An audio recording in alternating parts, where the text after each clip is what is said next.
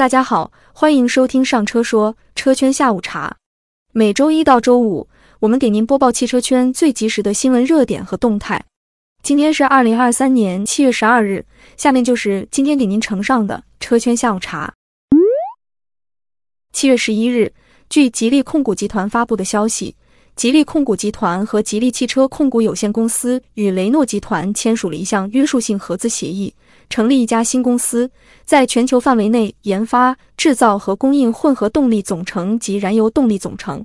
沙特阿美于二零二三年三月二日与吉利和雷诺集团签署了投资意向书，目前正在对二零二三年下半年战略投资这家新动力总成技术公司进行评估。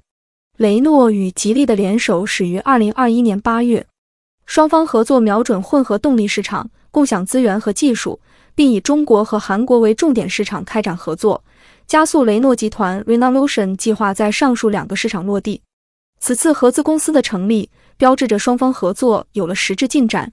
双方将在全球范围内研发、制造和供应混合动力总成及燃油动力总成。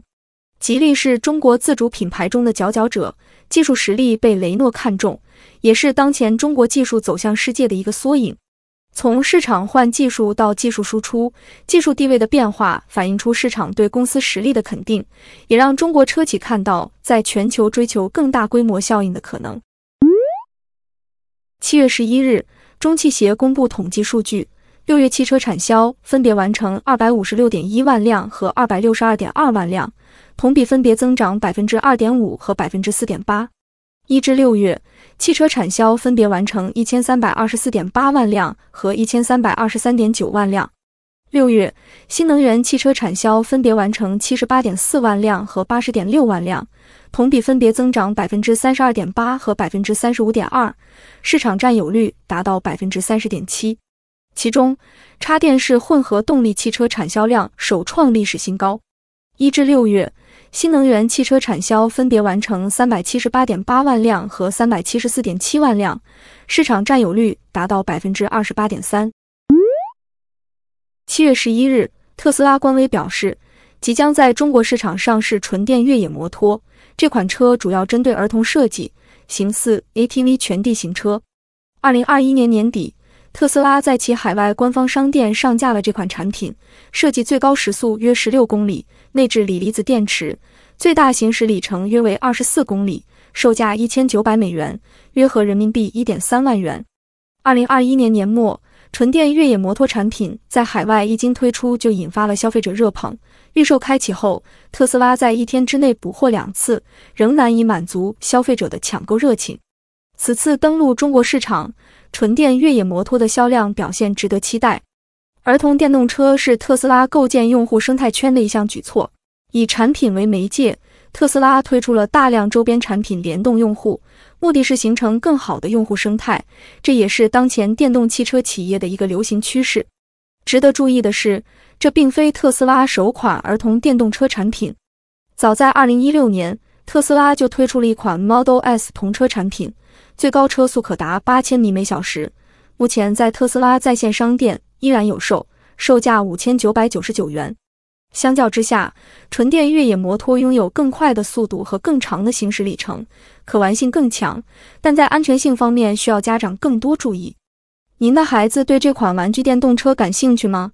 您会考虑入手一辆纯电越野摩托吗？这个产品的安全性是否会引发您的担忧呢？在评论区和我们一起聊一聊吧。据外媒报道，墨西哥新莱昂州州长透露，特斯拉已经完成了下一代面向大众市场的电动汽车设计。这款车暂定名为 Model Two，将成为全球最好和最经济的电动汽车。